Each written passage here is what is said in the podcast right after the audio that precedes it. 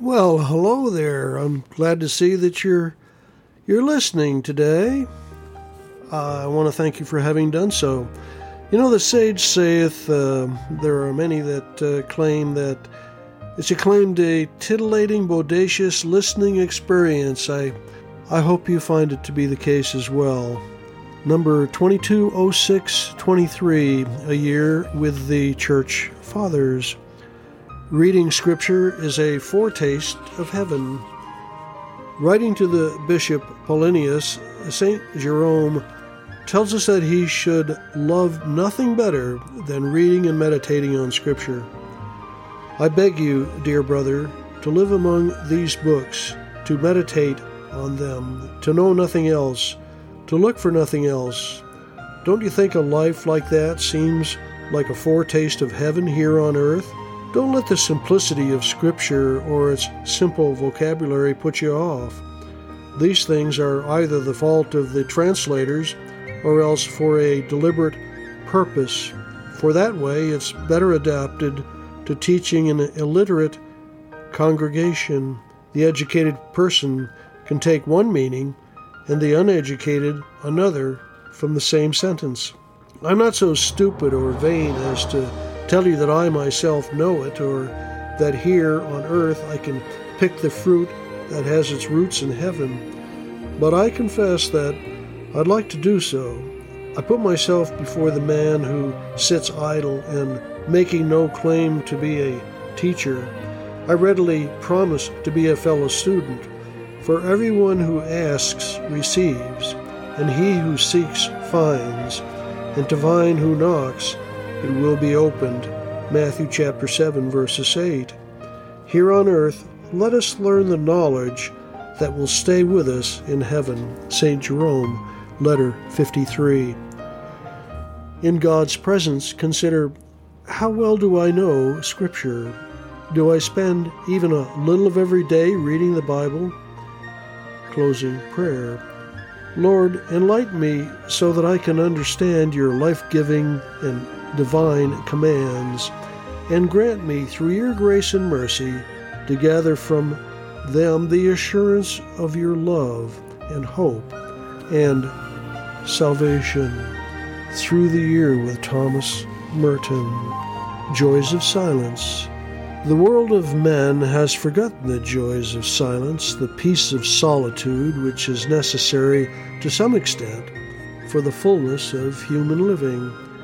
If man is constantly exiled from his own home, locked out of his own spiritual solitude, he ceases to be a true person. He no longer lives as a man. He is not even a healthy animal. Man becomes a kind of automaton, living without joy because he has lost all spontaneity. He is no longer moved from within, but only from outside himself. He no longer makes decisions for himself, but lets them be made for him. Such a man no longer acts upon the outside world, but lets it act upon him. He is propelled through life by a series of collisions with outside forces. His is no longer the life of a human being, but the existence of a sentiment billiard ball a being without a purpose and without any deeply valid response to reality, the silent life. Magnificat, June number 2023. A reading of the Holy Gospel according to Matthew, chapter 6, verses 7 through 15. Jesus said to his disciples, In praying, do not babble like the pagans who think they will be heard because of their many words. Do not be like them. Your Father knows what you need before you ask Him.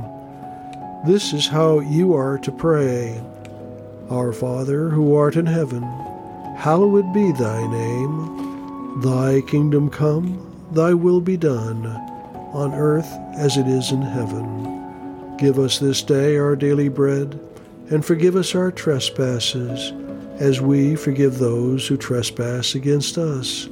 And lead us not into temptation, but deliver us from evil. If you forgive others their transgressions, your heavenly Father will forgive you. But if you do not forgive others, neither will your Father forgive your transgressions. The Gospel of the Lord. Meditation of the day Living as children of the Father. Almighty God has shown to us, Christian people, the treasures of His great mercy, the secret mysteries of the faith and the sacraments of health, by which we may trust indeed to have forgiveness. Certainly they were hidden before and unknown to us, but now, in these latter times, they are manifested and shown by His only begotten Son, Jesus Christ, as He Himself witnesses, saying to His Father, Father, you have hidden and kept secret the mysteries of your Godhead from wise and learned men, and shown them to such as are small and of little reputation in this world. Matthew chapter 11, verse 25. Jesus Christ coming down from the Father in heaven into this world made open and showed to this church the hidden and secret mysteries of his Godhead. He himself bears witness, saying, I have manifested and shown to you all that I have heard of my Father. John chapter 15, verses 15. Also, at his ascension, he promised the Holy Ghost to come, who would teach perfectly the knowledge of everything, so that now nothing can be more certain to us than what is taught by Holy Church. No way can be found so efficacious and ready to prove certainty of anything concerning our faith as that the Church has so affirmed and ordained. The Church of God can in no way be beguiled in those things that belong to our faith and to the sure health of the soul. Who therefore among us Christian people may not rightly say to God who follows, Good Lord, you have shown to me the mysteries of your infinite wisdom which were hidden before and unknown to us. But why has God shown us these secrets? What does it profit that His secret mysteries are shown and made open to us? What comfort shall we take by it? Truly, great comfort if we sincerely repent of our old sinful life. Otherwise, we know them to our great harm for as St. Peter says, it's better not to know the way of the righteous than after knowing it to practice and do the contrary.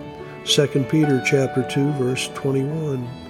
But if we turn to God and follow his commandments, forsaking our wretched life, having faith and trust in his sacraments, we shall undoubtedly obtain forgiveness and mercy by virtue of them. God's Little Instruction Book, number 1, 2, and 3 by Honor Books. Golden Nugget number 1, inspired by Philippians chapter 4, verse 7. Being at peace with yourself is a direct result of finding peace with God. And the peace of God, which passeth all understanding, shall keep your hearts and minds through Christ Jesus. Golden Nugget number 2, inspired by Joshua chapter 18, verse 3. If you want to make an easy job seem mighty hard, just keep putting off doing it. How long are ye slack to go to possess the land which the Lord God of your fathers hath given you? Golden nugget number 3, 1 Corinthians chapter 13 verses 4 and 5. Love sees through a telescope, not a microscope. Love endures long and is patient and kind. It takes no account of the evil done to it. It pays no attention to a suffered wrong. Chesterton, day by day. Those thinkers who cannot believe in any gods often assert that the love of humanity would be in itself sufficient for them, and so perhaps it would if they had it tremendous trifles. Reflection Christian patience is a meek patience, but patience that harbors an important malice does not differ much from vengeance. Our saints are great in every evangelical virtue, but how great and magnificent they are in meek patience. Perhaps they appear the greatest to us in this virtue because we are the smallest in it. When the Desert Fathers had once gathered around John the dwarf to hear an instruction, a certain envious one heckled, Your vessel, O John, is full of poison. To that the meek John immediately responded, You said that, only seeing the exterior, but what would you have said if you had been able to see the interior?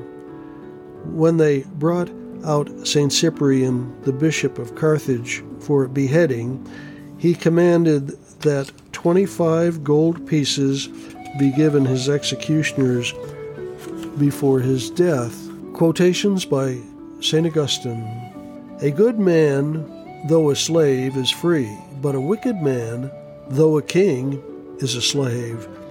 For he serves not one man alone, but what is worth I mean, what is worse is as many masters as he has vices. Ancient wisdom for today's world. Speak to your wife like this Tell your wife with great tenderness, I have taken you, my love, to be the companion of my life. I have asked you to share with me in a very high mission together, to have children and make a home. And now I would ask something else of you. Before explaining to her what this something else is, tell her how much you love her. Nothing prepares the ground so well in those who we talk to than knowing that we speak from outflowing love. How will you show this love to her? Tell her. I could have married plenty of other women, rich or of a different sort class, but I did not choose any of them. It is you that I have uh, am in love with. The way you behave, your modesty, your good sense.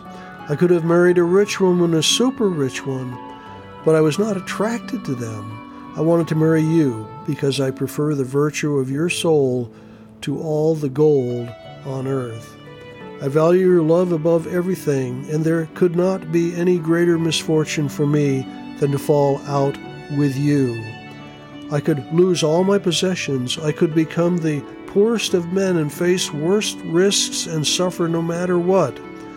But I can put up with anything, anything, just so long as you are by my side and love me. I want to have children very much, but only if you love me, and I think you have the same feelings.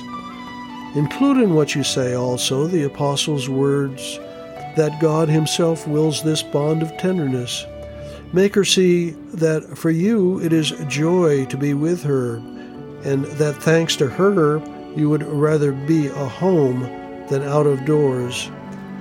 Give her preference over your friends, and even over the children she gives you, and love them because of your love for her.